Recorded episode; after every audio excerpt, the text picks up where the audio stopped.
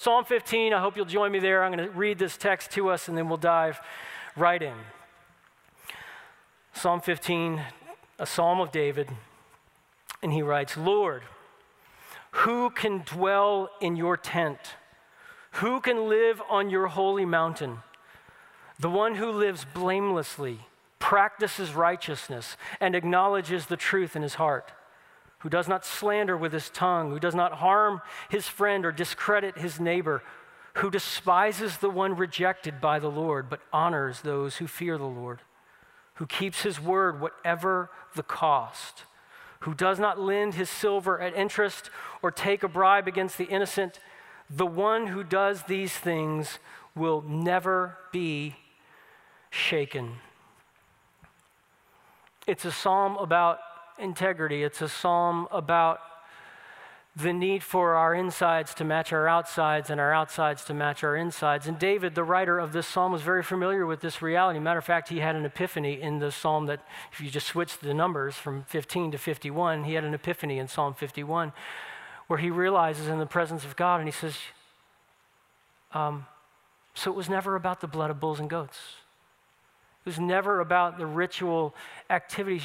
What you always wanted, Lord, is a broken spirit and a contrite heart. These, O oh God, you do not despise. What you always wanted, Psalm 51 says, is truth in the inward parts. That's what you were always after, not blood running down burnt sacrifices. You wanted the heart. You wanted real lives lived wholly devoted to you. You wanted my insides to match my outside and my outside to match my inside. We, we've had an integrity problem among God's people not only in the time of David, before the time of David, and not only in the pages of Scripture, but all the way up until today. C.S. Lewis, last century, who wrote these words If ever the book which I'm not going to write is written, it must be the full confession by Christendom to Christendom's specific contribution to the sum of human cruelty Large areas of the world will not hear us until we have publicly disowned much of our past. Why should they? We have shouted the name of Christ and enacted the service of Molech. Strong words.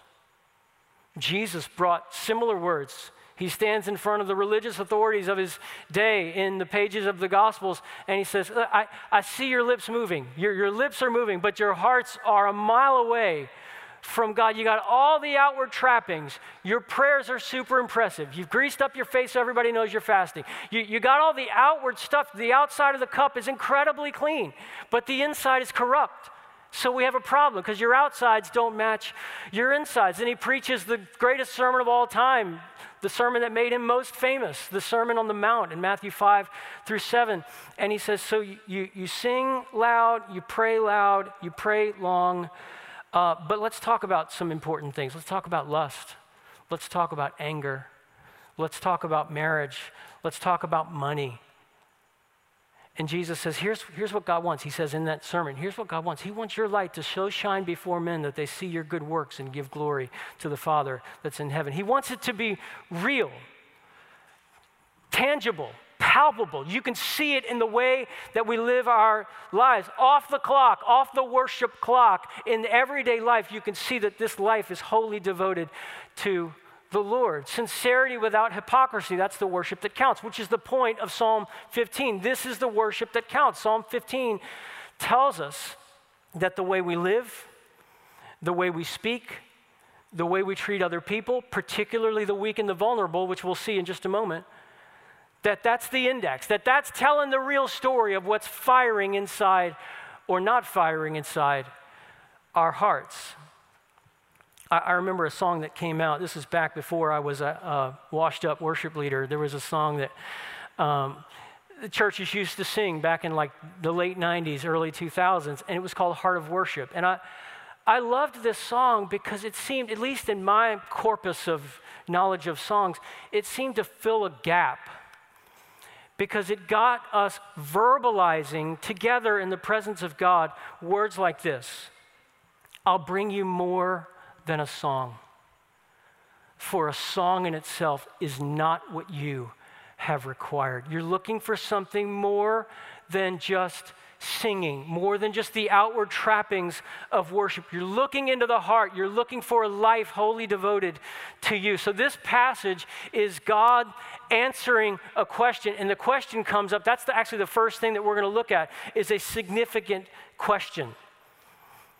Significant question, and the question is posed to the Lord Himself. You see there in verse 1 O Lord, who shall sojourn in your tent, and who shall dwell on your holy hill. So this is in your notes if you're following along with the notes. The psalm, this psalm is often classified as a liturgy at the gate. So just unpack that for a second. The the holy hill that he's talking about in verse 1 who shall dwell in your holy hill? That holy hill is Mount Zion, surrounded on three sides by valleys. It's right there in Jerusalem.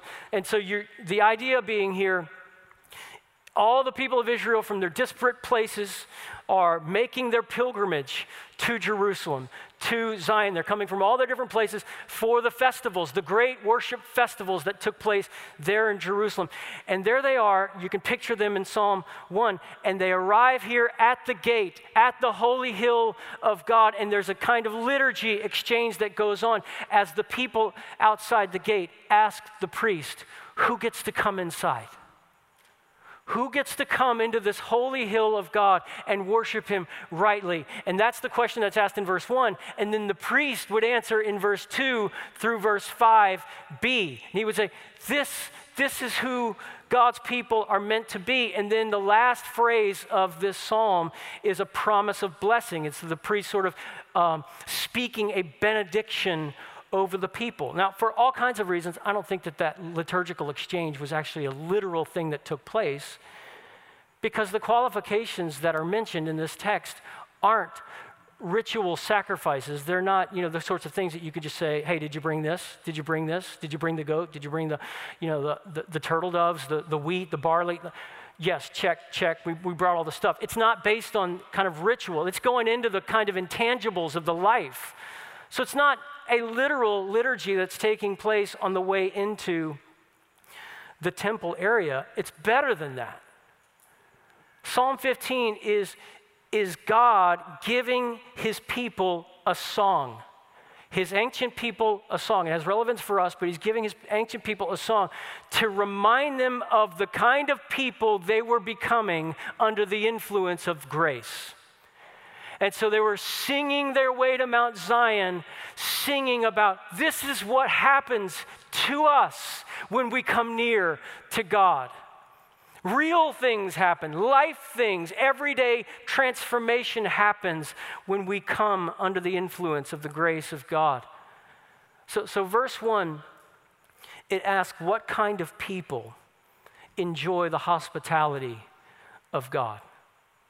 What kind of people enjoy the hospitality of God? You see those words, who shall sojourn in your tent? So, what's going on there? Well, you remember in the Old Testament, God saved his people, the great redemptive event of the Old Testament is God saves his people from slavery in Egypt under Pharaoh's thumb, and he pulls them out and he opens the Red Sea and they pass through on dry land and then the sea closes over the Egyptian army and they sing on the far side of the Red Sea, right? So there's this massive, awesome, redemptive event and then God leads his people through the wilderness. There's a cloud during the day and there's a fire, a pillar of fire miraculously during the night. And when the fire stops, it's time to bed down. This is where we camp tonight. The fire has stopped moving. So all of a sudden you just see tents. As far as the eye could see, tents are being pitched Two million people strong.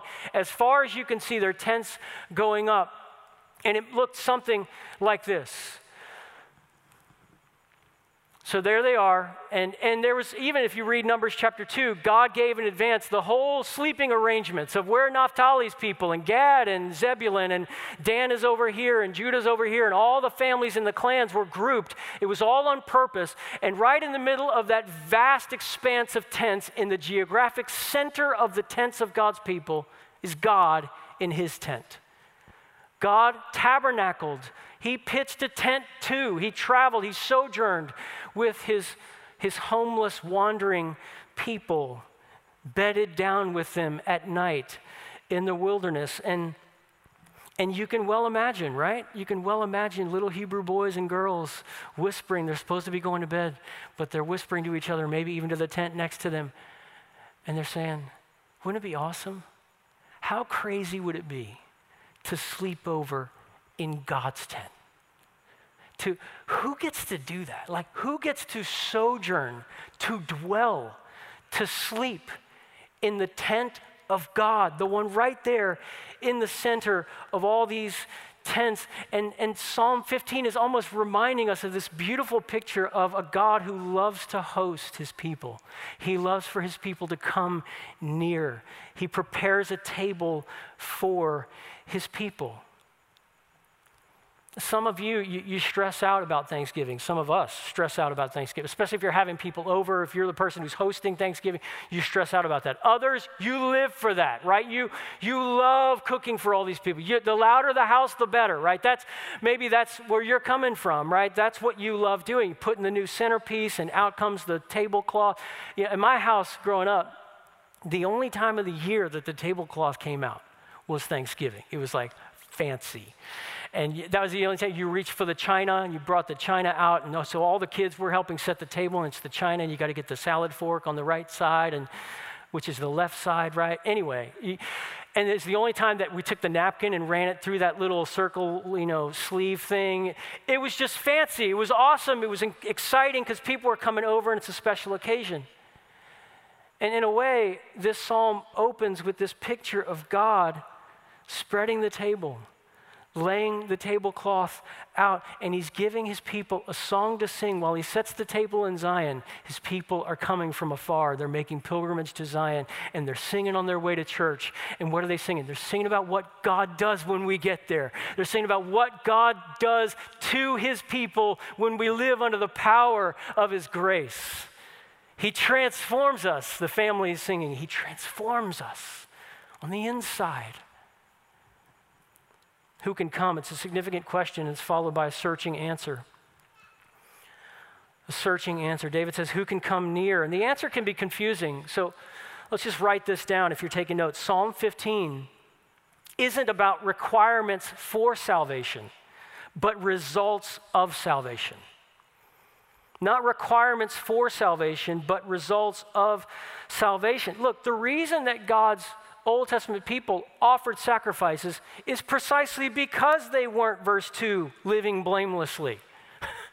they weren't acknowledging the truth in their heart at all times, on all days, at all moments, right? All these things, it's 10 things that are listed there, primarily focusing on the second table of the law, the second table, the commandments 5 through 10.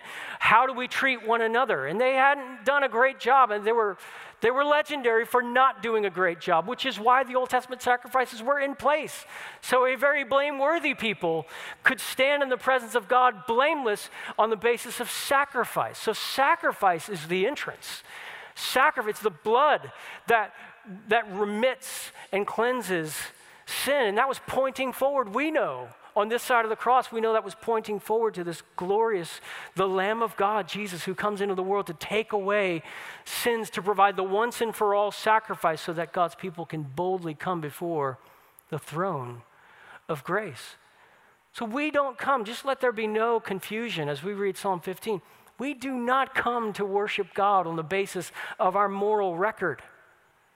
No, only the blood of Christ shed for us him dying in our place. That's the only basis we have for entering in boldly into the presence of God with confidence is what Jesus has performed, not what we've performed. Because he's done all the stuff, he's done all the 10 things and more, and he gives us his record of righteousness when we believe. That's the great exchange. That's awesome gospel reality. So, verse 2 through 5, friends, don't mistake it. It's, it's not a checklist. It's not saying, okay, here we are at the gate to the temple. Have you been blameless? Yes or no? No? Okay, then you're going to have to turn around and try again. You're going to have to try harder, and then let's come back and have this conversation again. No, there's far better news. And that's the news that the church has been singing for centuries. My sin, oh, the bliss of this glorious thought. My sin, not in part but the whole is nailed to the cross, and I bear it no more. Praise the Lord. Praise the Lord, O my soul. That's gospel truth. That's gospel grace. That, that's the message that lifts burdens. That's the message that sends us skipping towards Zion because we know the entrance exam isn't one that's going to leave us stuck outside because Jesus passed the exam in our place, right? So then what is Psalm 15 if it's not an entrance exam? Psalm 15 is saying to believers, now that you're free, who are you going to follow?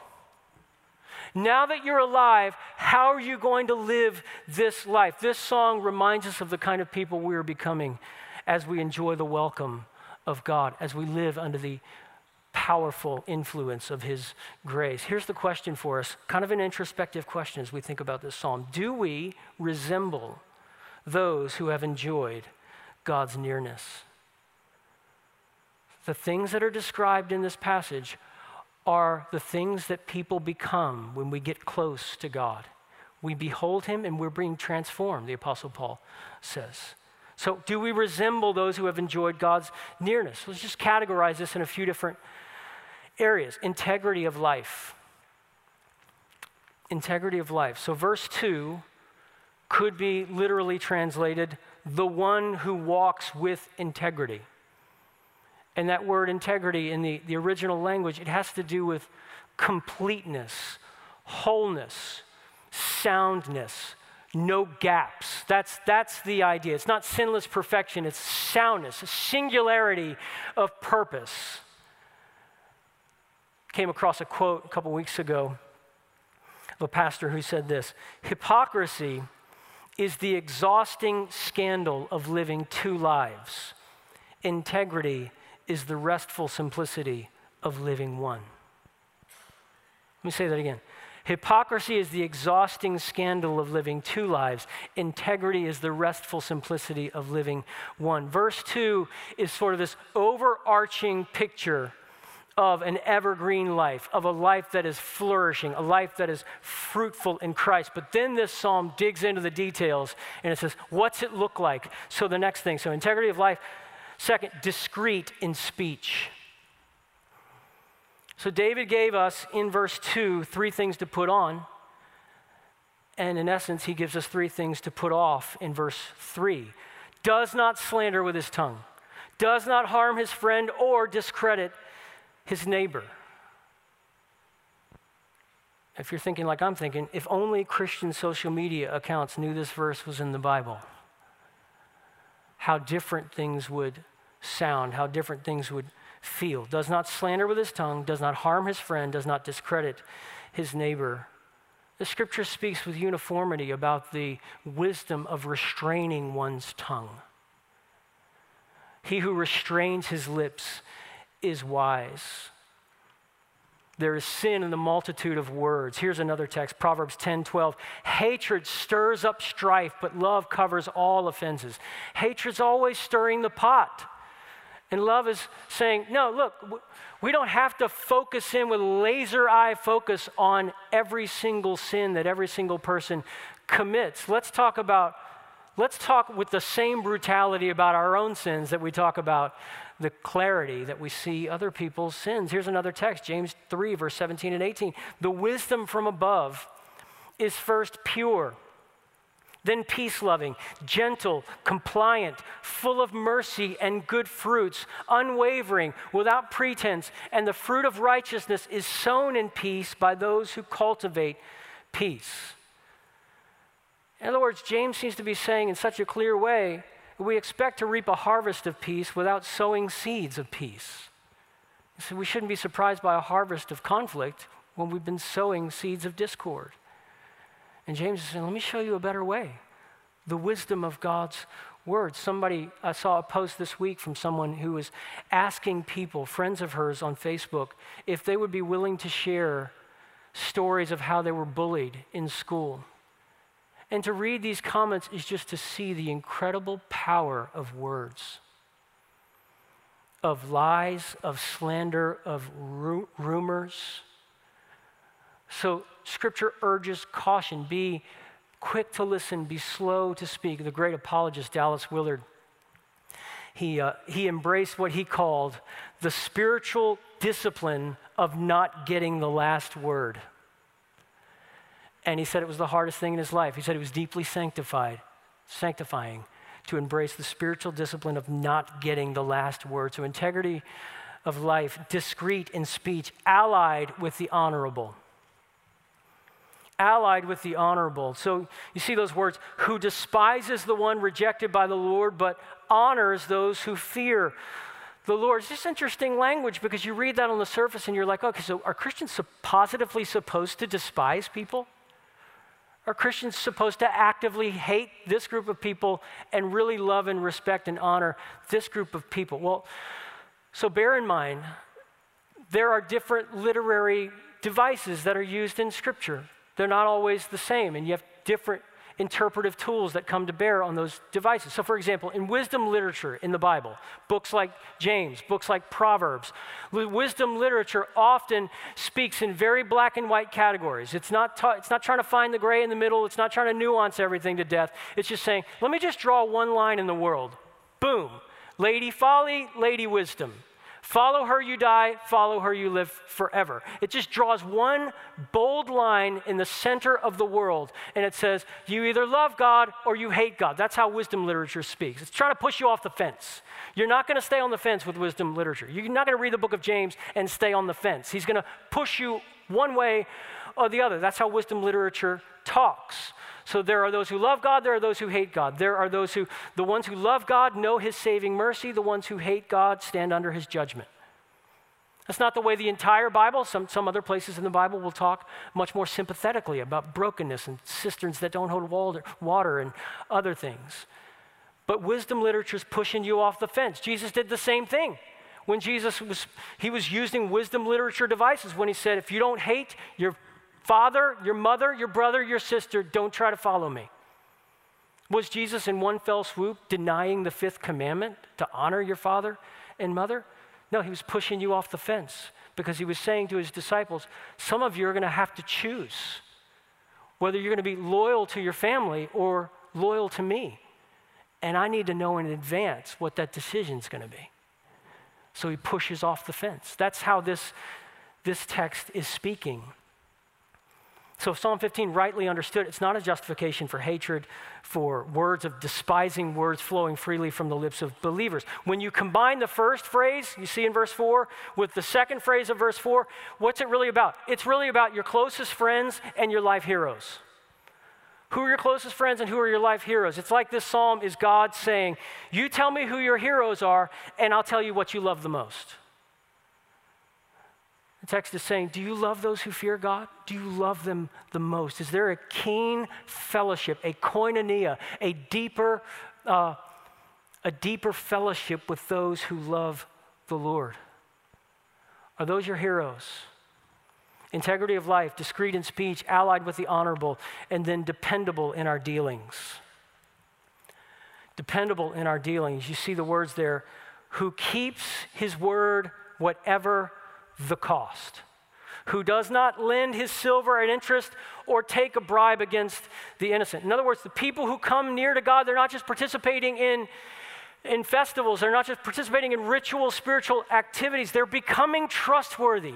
They're becoming the kind of people in whom you can confide. You can tell them your struggles, you can tell them your sins, and it's going to be trapped shut. They're going to be confidants. That's the kind of people. It's aspirational. Doesn't mean this is actually happening right now in all places. It means this is aspiration. We're singing our way to Zion and we're saying, this is the kind of people we want to be. This is real worship, living this way. So, those words, who keeps his word, whatever the cost, the older translations have it this way He swears to his own hurt and changes not. That would be a person who made a promise and then realized later on, oh, that's going to be more costly than I thought it was going to be. And instead of breaking the promise, they say, I'll pay the cost. I'll pay the cost rather than break my word. He swears to his own hurt and changes not. I think of John Bunyan, the, the Puritan who was thrown in jail. He's the author of Pilgrim's Progress and a number of other books. that he wrote while in jail. He had time because he was there for 12 years in Bedford jail. And they, they came to him and they said, Look, here's the situation. It's kind of an honor system. If you stop preaching Jesus and you stop telling people the gospel, you get to walk. You can do that today. Like we'll unlock the door. You can, you can walk today. 12 years later, he's still in Bedford prison. Because he swore to his own hurt and he didn't change.